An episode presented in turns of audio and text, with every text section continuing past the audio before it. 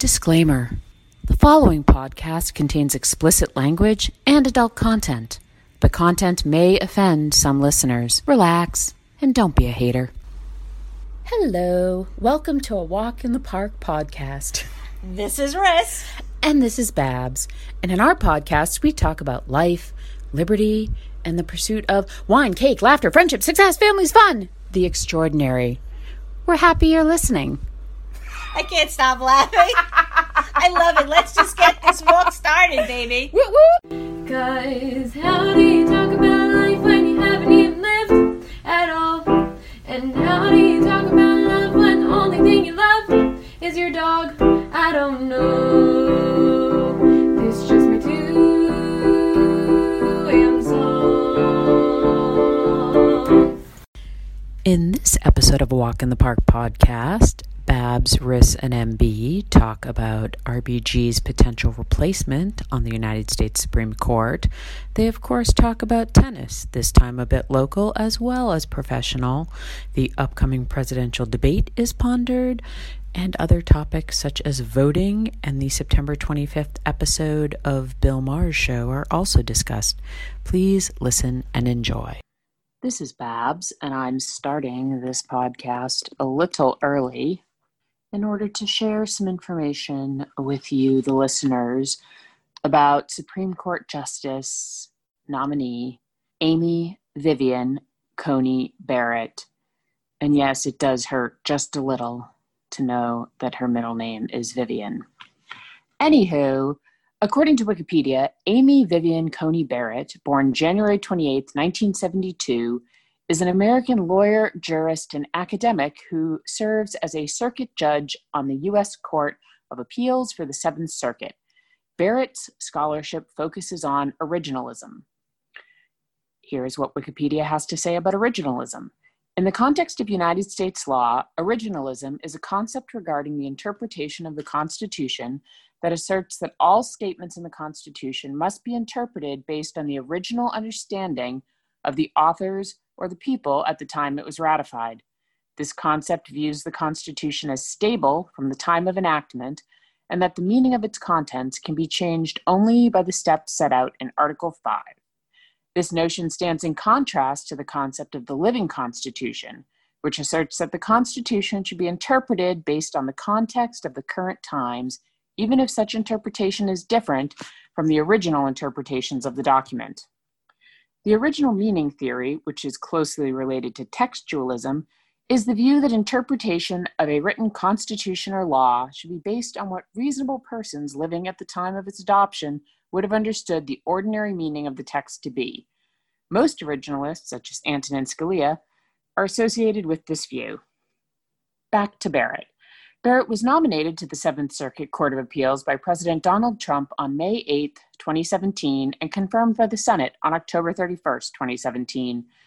While serving on the federal bench, she was a professor of law at Notre Dame University Law School, where she has taught civil procedure, constitutional law, and statutory interpretation. Eleven months after her confirmation to the Seventh Circuit Court of Appeals in twenty seventeen, Barrett was added to President Trump's list of potential Supreme Court nominees. She was born in New Orleans, Louisiana. She's the eldest of seven children with five sisters and a brother. Her father, Michael Coney, worked as an attorney for Shell Oil Company, and her mother, Linda, was a homemaker. She grew up in Mater, a suburb of New Orleans, and graduated from Saint Mary's Dominican High School in nineteen ninety. Barrett studied English literature at Rhodes College. She graduated magna cum laude in nineteen ninety-four with a Bachelor of Arts and was inducted into Phi Beta Kappa. She then studied law at Notre Dame Law School on a full tuition scholarship. She was an executive editor of the Notre Dame Law Review and graduated first in her class in nineteen ninety-seven with a Juris Doctor summa cum laude. After law school, Barrett spent two years as a judicial law clerk, first for Judge Lawrence Silberman of the U S Court of Appeals for the D C Circuit from nineteen ninety-seven to nineteen ninety-eight, then for Justice Antonin Scalia of the U S Supreme Court from nineteen ninety-eight to nineteen ninety-nine. From nineteen ninety-nine to two thousand two, she practiced law at Miller, Cassidy, LaRocca, and Lewin in Washington, D C. Barrett served as a visiting associate professor and John M. Olin Fellow in Law at George Washington University Law School for a year before returning to her alma mater, Notre Dame Law School, in two thousand two. I apologize for my switching pronunciations of that school's name. At Notre Dame, she taught federal courts, constitutional law, and statutory interpretation. Barrett was named a professor of law in two thousand ten, and from twenty fourteen to twenty seventeen, held the Diane and M O Miller Research Chair of Law. Her scholarship focuses on constitutional law, originalism, statutory interpretation, and stare decisis. Her academic work has been published in journals such as the Columbia, Cornell, Virginia, Notre Dame, and Texas Law Reviews. Barrett considers herself an originalist. She is a constitutional scholar with an expertise in statutory interpretation. Reuters described Barrett as, quote, a favorite among religious conservatives, end quote, and said that she has supported expansive gun rights and voted in favor of the Trump administration's anti-immigration policies. Since nineteen ninety-nine, Barrett has been married to fellow Notre Dame law graduate Jesse M. Barrett. They live in South Bend and have seven children ranging in age from eight to nineteen. Two of the Barrett children are adopted from Haiti. Their youngest biological child has special needs. Uh, was diagnosed with Down syndrome during a prenatal screening. She's a practicing Catholic and an active member of a small, tightly knit, charismatic Christian group called People of Praise. Okay, there you go. I guess I have some people in the waiting room now, so I'll have to go let them in, my participants. But where, oh, where are they? Let's see.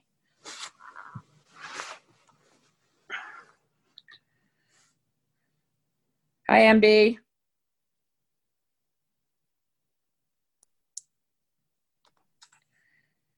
How's it going? Good. I'm just sharing some information about uh, Trump's Supreme Court nominee, Amy Vivian Coney Barrett. Did you hear he announced her today? Yeah. I know. I've I've done a little research on her because, of course, I'm a little concerned, so that's why you can't see me, because I'm off doing research. Um, I did come across one article written by somebody who knows her and published in today's Washington Post, at least the online edition, titled, "I've Known Amy Coney Barrett for fifteen years, Liberals Have Nothing to Fear," by O. Carter Snead, who is a professor of law at the University of Notre Dame and author of the forthcoming book, What It Means to Be Human, The Case for the Body in Public Bioethics. Interesting. I know. He says, um, he can assure worried liberals that there is nothing about the prospect of a Justice Barrett that should cause them to fear. She has an incandescent mind that has won the admiration of colleagues across the ideological spectrum. Even more reassuring to Barrett skeptics should be her remarkable humility. There are plenty of smart people in elite academia and on the federal bench, but few with Barrett's generosity of spirit. She genuinely seeks to understand others' arguments and does not regard them as mere obstacles to be overcome on the way to reaching a preferred conclusion. Time and again, I have seen her gently reframe a colleague's arguments to make them stronger, even when she disagreed with them. And she is not afraid to change her own mind in the search for truth, as I have seen in several of our faculty seminars. There is no reason to fear Barrett's faith. To the contrary, her commitment to treating others with respect grows directly out of her religious convictions. There is, of course, no way to know in advance how a Justice Barrett would rule on hot-button cases. What is clear is that she would carefully analyze each case on its merits, respectful of the stakes for both the rule of law and the stability of our polity, doing her level best to get the question right, regardless of her own personal views. I don't know. Should that should that make us feel more comforted? I don't know. I'm not sure. um, you know, I'm trying not to be completely reactionary against her specifically, but, um, you know, obviously I'm upset that Justice Ginsburg died, and um, I'm apoplectic almost about the hypocrisy of the Republicans in the Senate, most specifically, of course, Mitch O'Connell, because as we talked about last time, you know, when Antonin Scalia died in February of twenty sixteen, they refused to hold any hearing uh, hearings on Barack Obama's nominee, Merrick Garland, saying it was an election year and it was too close to the election and we should wait until after November for the people to decide. And here, Justice Ginsburg dies in September. We have a presidential election less than two months away. And they say, oh, no, it's okay now. Yeah. I'm, I'm, I'm, so that bothers me. So whoever was nominated was not going to be in my favor anyway. Um, so yeah, I don't, don't know what to say about that. All right, here, let me see if I can pause so we can help Marissa with her technical difficulties.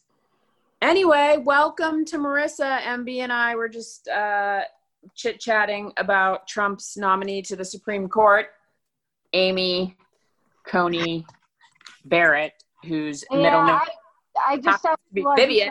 On her, but uh, I don't know. I don't. I don't. I know very uh, high-level stuff outside of that.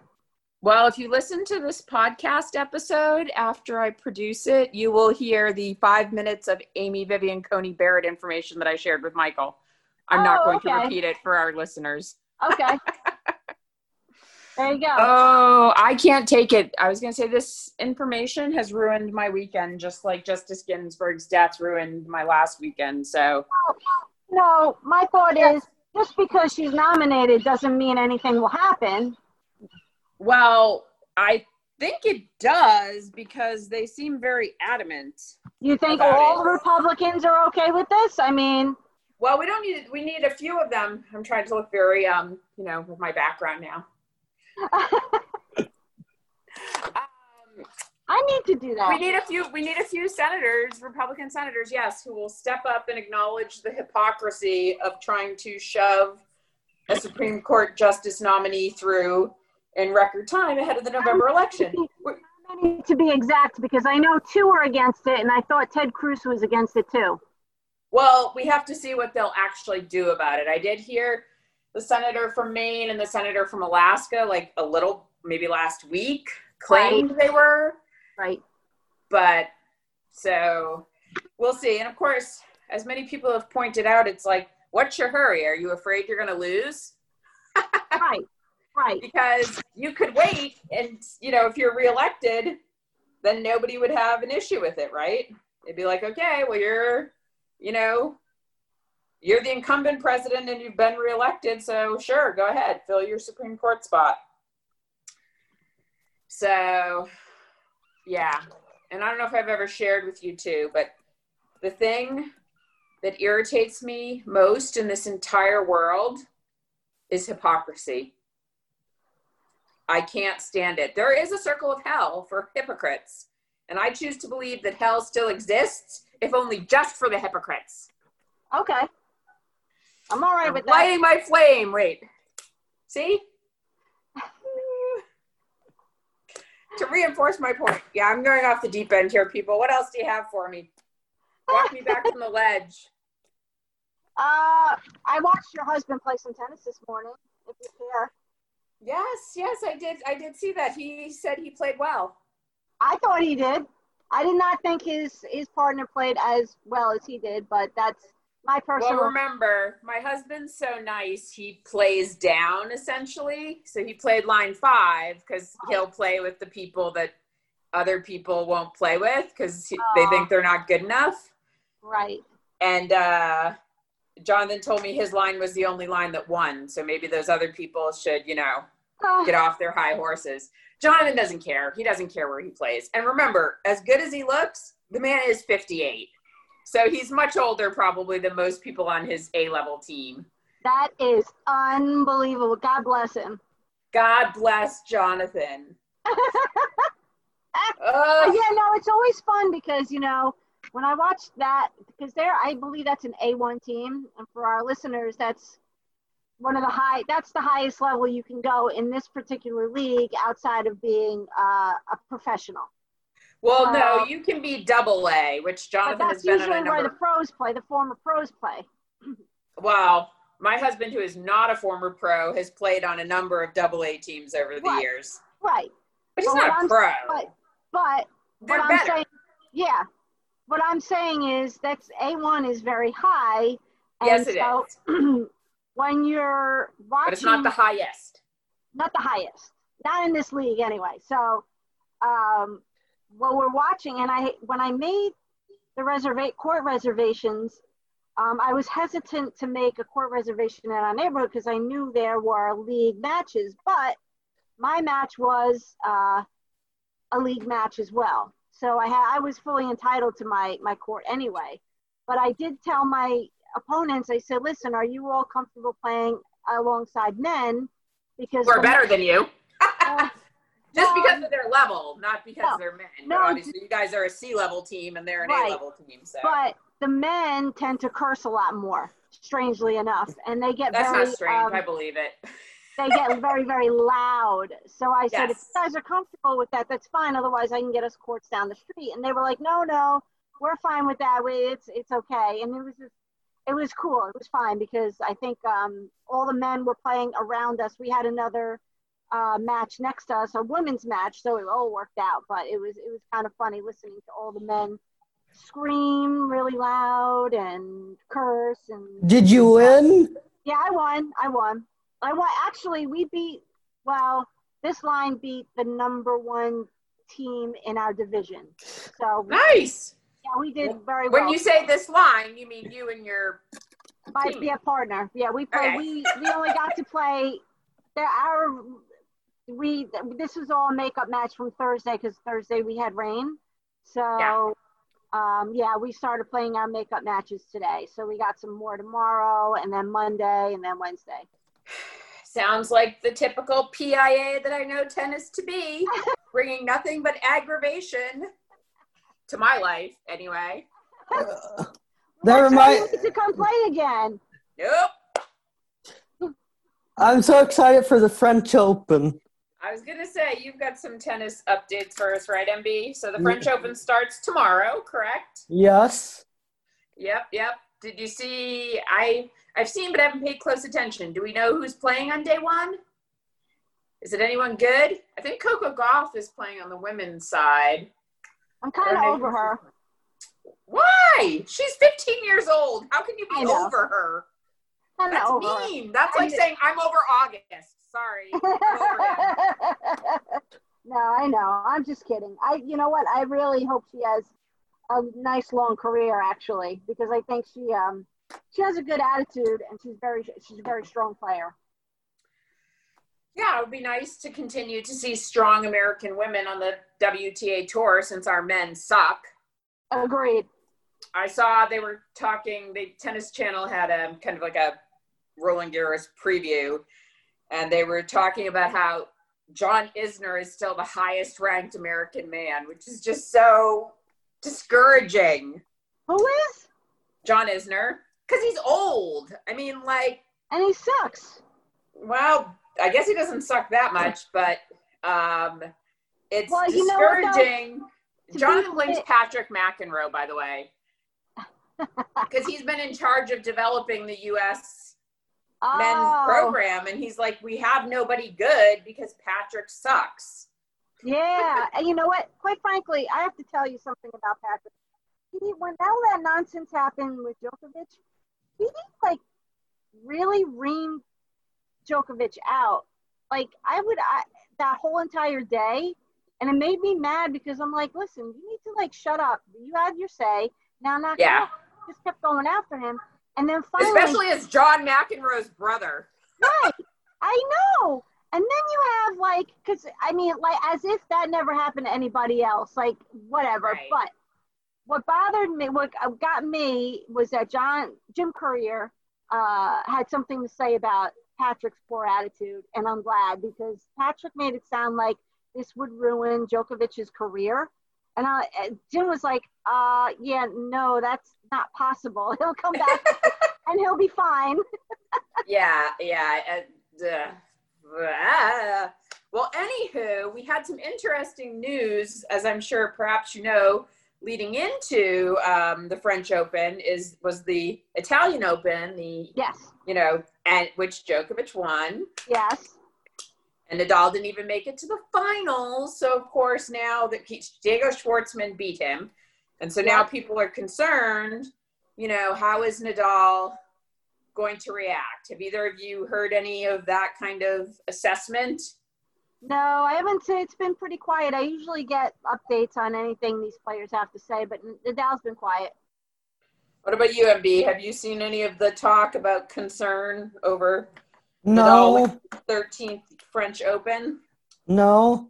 I know. It's hard to say. That what they've been saying is normally, you know, he has a lot more tournaments on clay. And of course, the French Open is now at the end of September, beginning of October, instead of May, June, and will the weather affect it? And they also now have lights at Roland Garros for the first time, so they're going to be night matches, and they have a roof. So there's a lot of different dynamics, some of which may mitigate some things that normally work in Nadal's favor. So at the Italian Open, they were talking about how with the weather, like, so one of the reasons Nadal dominates at on clay is because of the spin he hits. He gets the ball to bounce very high, and when it's up around people's shoulders and eyeballs, it's hard for them to get a good return. But what they're seeing is um, the weather, he's not getting that high bounce anymore. So right. It's mitigated that benefit. And I mean, Schwartzman had never beat him in nine matchups, never beat him. And he beat him at the Italian Open in the semifinals. Mm. So we shall see. And during the match, they were actually talking about um, how, what a, how Nadal is a very um, lacks a lot of confidence in himself, which is fascinating. So to me, that's like a mental thing, clearly. Right. Maybe it's tied into all of his O C D stuff. Maybe he just has yeah. some... like mental stuff where he's like extra hard on himself. It's supposed to rain for the first day of the French Open. Dang it, and they only have roof on one court. Those French need to get their act together. They really do need to get their act together. Come on, let's see one on Langland and Simone Mathieu. Yeah.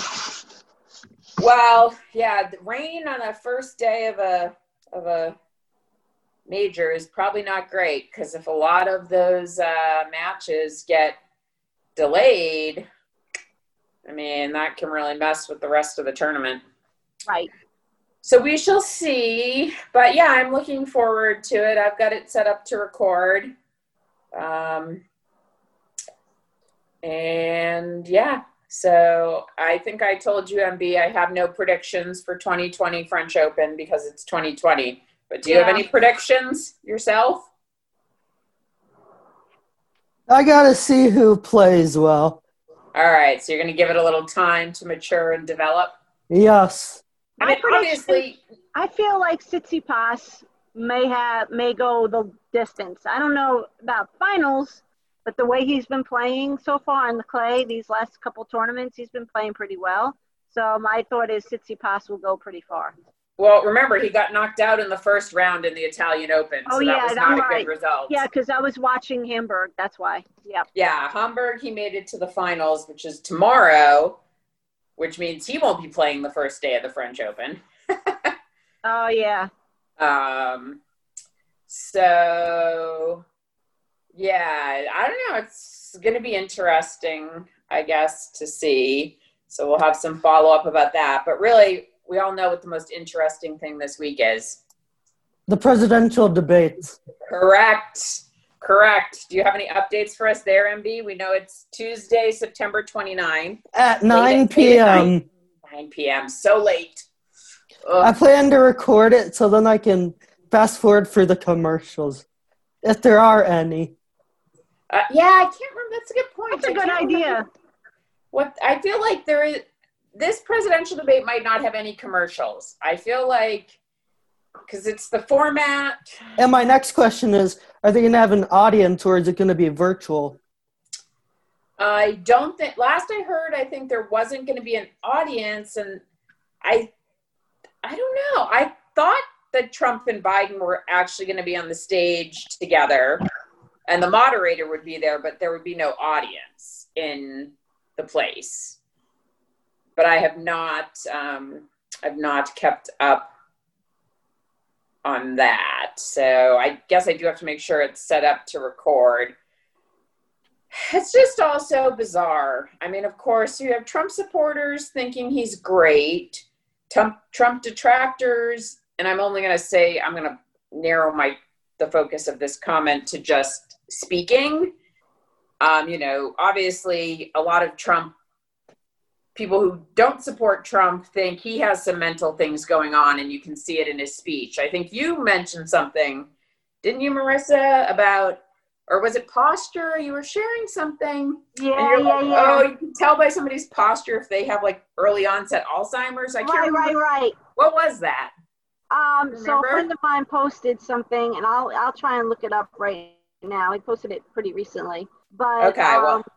The idea of the, the theory was that if somebody is like listing or or their posture is like kind of forward a little bit as mm-hmm. they stand or as they walk, that's like a, uh, an an indication that somebody has early onset Alzheimer's. But I don't think with him that's that would be true. My thought is he's just dumb. I don't think he's got any memory issues. He's just not very bright. And so I keep laughing over the whole thing with, um, I think the Democrats are all over him right now for trying to talk about, uh, he doesn't think, he wasn't agreeing to, or he never said anything but a peaceful transition or transi- transition of power.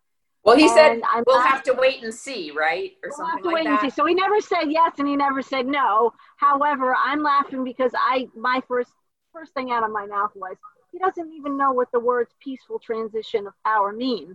So it's just like, why, why would he say anything to that? But then that also leads to another whole thing. My, I'd like to know how long it's going to be for us to count these uh, ballots, these mail-in ballots. Is, is I get my absentee ballot today. Yeah, it's, is it going to take two weeks? Is it going to take a month? And how long it, like, what's, when do you call it? So M B, why aren't you voting in person? Because I'm afraid of the long lines. Well, you know, there's early voting, right? Like, yeah, so, my dad's well, going to do early voting. I will say for the primary, um, I early voted back in May, and that was a long line. When I went and voted in the runoff election in July, which, as we know, many people don't show up to vote in runoff elections, there was no line. I, Jonathan and I walked in and out. No problem. Now, the only reason I ask is to Marissa's point. What I've read is if you're able to vote in person, you should vote in person because there are going to be too many mail-in ballots to count in a realistic time frame. And also, if you got to be really careful, M B, if you make one mistake on that ballot, your vote will get invalidated. Yep. So if you fill out one thing wrong, if you get an extra, if your ink, if your pen makes extra ink marks by accident, your vote may not get counted. They throw out mail-in ba- mail-in votes all the time, they said, for stuff like that. Now, you haven't voted before, so they can't compare your signature, but they'll also compare your signatures on things. And if they don't think it's really you, they'll toss it. So early voting in Georgia, I believe, starts October twelfth. I probably won't go the very first day. Um, I usually like to vote on election day personally, but I do think I will try to early vote in this election just in case. I don't trust November third. That's my yeah. mantra. I yeah. want to secure my vote. So anyway, um, back to you, yeah. M B, though. Make sure somebody helps you as a first-time voter, you know, filling in an absentee ballot, make sure somebody helps you with it to make sure it's filled out one hundred percent correct. Because it okay. might be easy to make some mistakes when you've never done it before. Because we've seen people make mistakes who have done it before. Right. Um, all right, just to circle back to our anticipated presidential debate, of course, Biden haters slash detractors think, you know, he has some mental issues and thinks he's a dummy who can't speak. And, you know, that like, whatever, he's senile. He is only like four years older than Trump, which I think is hilarious that people think he's so much worse. Right, I'm like, right. They're both that's in their because, seventies. That's because um, Trump tries to make him out to seem like an old man. But the reality is sometimes I think that with Biden in particular, he's certainly not stupid, and he's definitely, in my opinion, not old. But I think what happens is when you don't stick to the, when you try and talk off the cuff, sometimes you get tripped up. And that's the only thing, because I think he wants to make uh, an impression on people where he's, he's, he's, um, how would I put this? He's trying to talk to the people as opposed to down to them. He's trying to talk with the people. And so he's trying to keep his, his speeches and things he says down to earth. So when he talks off the cuff, which is what he's doing, in, in doing so, he gets tripped up, and that makes him look stupid. But he's he's far from stupid. He he knows how to. He I mean, seriously. Comparing him and Trump, I mean, there isn't really a noticeable difference, right? Agreed. Like in there, I mean, Trump is meaner. Yeah. Right. He's crasser. He's ruder. But in terms of their quality of speech, I don't think that you can say Biden's is less than Trump's. I mean, I so, you know, it is what it is. They're both old white men. Right. So if that's what this country keeps on insisting on electing, you know, ninety-nine percent of the time, then this is what we get. Right. So I've always said about the president, it's as much about the people with whom he or hopefully one day she will surround themselves as it is about them specifically, right? Like, right. Anyway, I don't want to go off on a tangent about how Trump draining the swamp literally just meant moving these people and repopulating the swamp with his people, but that's right. a whole that's a whole separate um, conversation.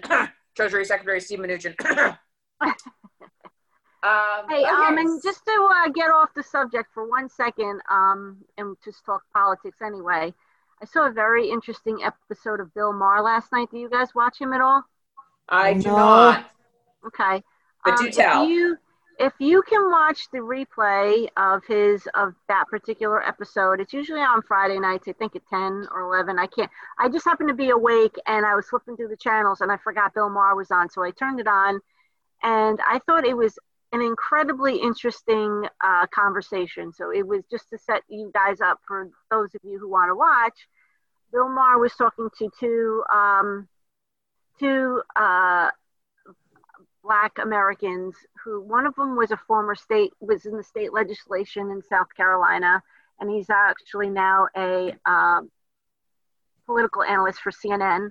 And then the other one was a writer, and I forgot what else he does, but they were two very different uh, Black American point of views.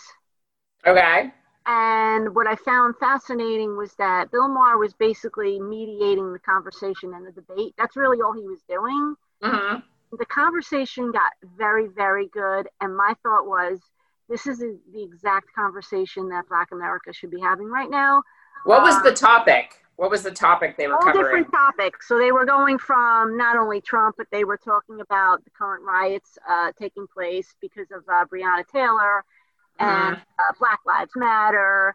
Um, they were talking about, one would say, you know, this is how it should be. It's interesting because they were getting to the point where they were coming to agreement, but they had very different views of why they were thinking there that way. And mm. I just thought it was a, it was a fascinating, fascinating conversation. One of the topics I thought was when Bill Maher said he grew up thinking that, um, I, if I remember correctly, I know he's very liberal, but his father was a judge. Mm-hmm. So he's got a very interesting background and point of view on politics. And when he was growing up, he was taught to be colorblind. And the one male man, man said, that is completely racist and ridiculous. I don't want anybody to think that they forget who, you know, who I am. And, and Bill Maher said, but is, is you really want me to perceive you and base your, my judgment of you on your color or your abilities? And it kind of tripped the guy up a little bit, but not really. Cause he's like, no, I want you to remember who I am and my culture and blah, blah, blah. And the other guy was like, yeah, but you have, you have, you shouldn't be basing it. We shouldn't be basing everything on, solely on our color. We should be talking about your abilities and what you can bring to the table. So you can do both. That's the part of it that's racist, right, to assume that you can't do both, that I have to not see you as a Black person because if I do, then I won't focus on your accomplishments. Well, that's race. That is racist. It's like, okay, I'm a white person, so therefore nobody questions anything. They're not like, oh, here's her abilities and she's white. Like, to be colorblind, I mean, I know this argument, right? To be colorblind. Oh, it was a fair argument because it wasn't, Bill Maher was, I'm not racist. I'm not saying that I don't, I don't want to proceed. I don't want to acknowledge your culture and your background, but at the same time, I have to, you know, I do have to think about what you are capable of doing in your education and what you're going to bring to the table, which led me to another interesting question. I just thought to myself, well, it's, I often feel like we're all Americans, and we, yes, we do have subcultures, but if you're born here, you're you're American first.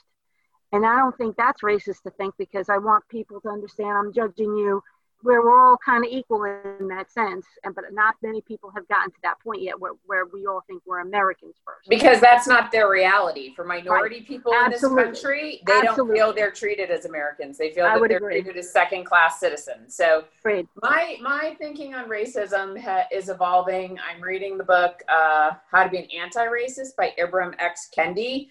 And I right. do firmly believe people that go around feeling the need to say I'm not racist actually are and just don't realize it. Um, you know, there are different types of racists. There's the white supremacist, violent racists, right. and then there are the people who are racist simply because they're not anti-racist, is how this new framework goes. You think, um, okay, so, you know, you don't support racist ideas or philosophies or groups, but you also don't do anything to promote anti-racist policies. And if you're not promoting those ideas, so if you're not actively doing something to make systemic racism go away, then you are racist.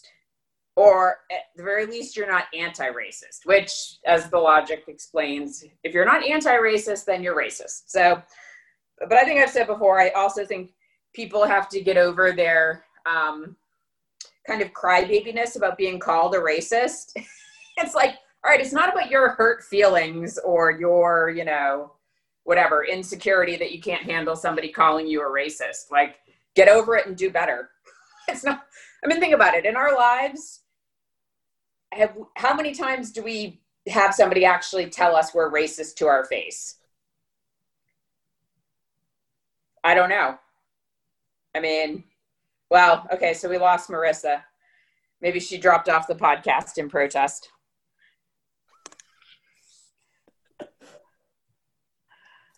What? In- well, well, okay, so resuming it, I think the question I asked when you dropped off was, you know, how many times, I don't think in my entire life, I have no recollection of anyone telling me to my face, I'm a racist. Right. And there were times in my life, if somebody had said that to me, I would have been offended and I would have like absolutely denied it. And now I've just decided, you know, I need to put a little more thought and effort into it. And if somebody wants to call me a racist, I'm not going to get offended by it. I'll just do some critical examination as to why right. they thought that. Um, but as I said, I'm only about halfway through my book, How to Be an Anti-Racist by Ibram X. Kendi. So I'm trying to figure it all out, you know, with all I my reading, you. with all my reading. I've got my, you know, white trash book that I read that was very informative.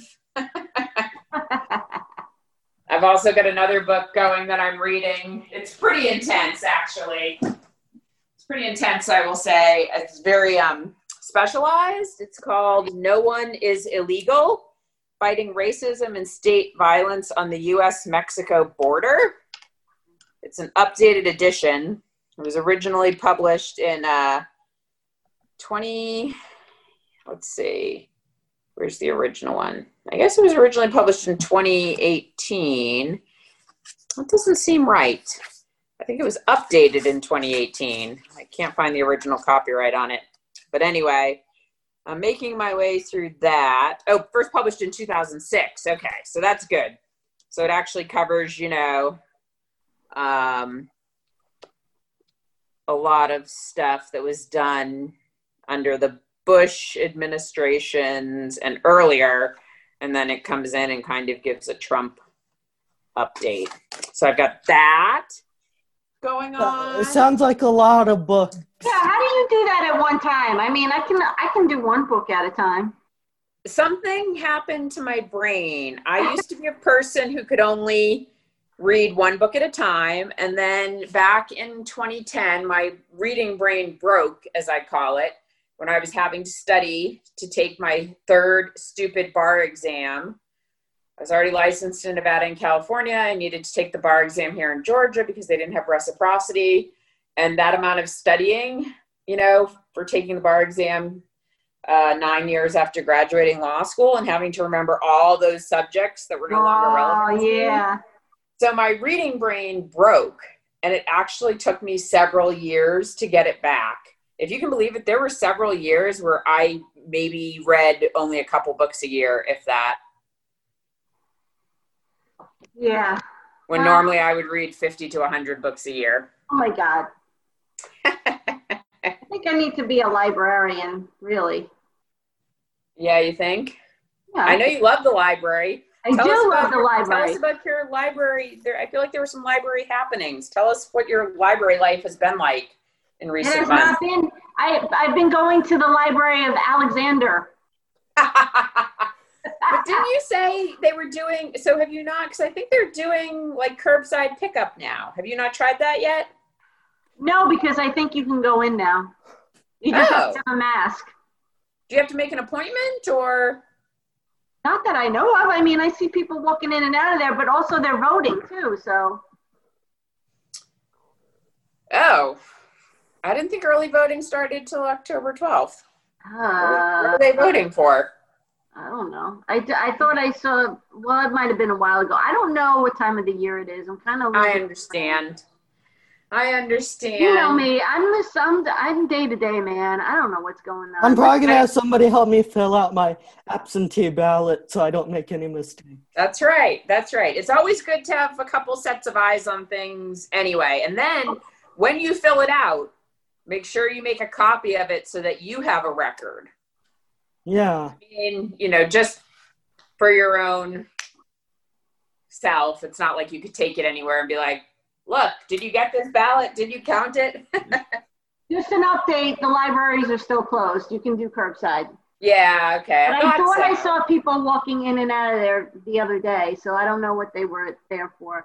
They might have little, like, things going on, but, yeah. Well, or, I mean, there could, obviously, if they're doing curbside pickup, there have to be some people working in the library, pulling right. the books, checking them out, delivering them. So you could have just seen workers. I, I mean, my gym is directly or diagonally across from the Alpharetta Library. And so when I'm working out, I can see the library. And I agree. I've, I feel like I've seen people walking in right. and out of it. Not a lot, but. Right. So anywho, okay, yeah, lots, lots Side of Side note, it. why are you, why are you standing up and walking around? You're, you're. Are you trying to get steps in? I think you know why I'm standing, Marissa. Because you trying my, to beat JoJo? My stupid watch, my stupid watch wants me to stand. I want to make sure that it, you know, gives me this credit. Oh my God, you're hilarious. Also, I'm a little agitated, so it's easier to stand. Oh, why are you so agitated? Over the, the thing? The uh, Yes, yes, over uh, the don't, thing. Don't over let that go. Dude, you need to, like, let that go. I cannot. You have to, because you, you can't control it. But I should be able to, don't we agree? Shouldn't I be in charge? I'm just saying, I do a good job. You, I, we, and we've all, we've had this discussion. We know you would be excellent at it, but you're not, and so you don't have. You can let it go. It's okay, because you know what? The universe is going to be working the way it's going to work, and, and you got to let that go. I don't, don't know. Make it be like that. I, I feel like I need to put some energy out into the universe to try to move it. I feel like I've been um, disengaged, you know, for the past several years, just trying to power through. And now when we find ourselves on the precipice again, and the fact that Trump could possibly be re- reelected for four more years, or throw this country into the greatest constitutional crisis in its history, because he won't follow. Okay. A All right. So that's that's a good spiraling, segue. Marissa. I just that's Hi. a segue into what I else I wanted to point out about that um, show on Bill Maher last night. He brought up a couple of interesting points, and the one was he's like, I want everybody here to know how many times I've said on this show in the last four, three years or whatever, four years, that President Trump will not let, he will not go peacefully. Mm-hmm. And when they went back, they did a montage of how many times he said that. And it was like, I, it must have been thirty times. He's oh my God. Over and over. He's like, he's not letting it go. He's not going to let this go. He's not going to let this go. He's not going to leave peacefully. He's not leaving peacefully.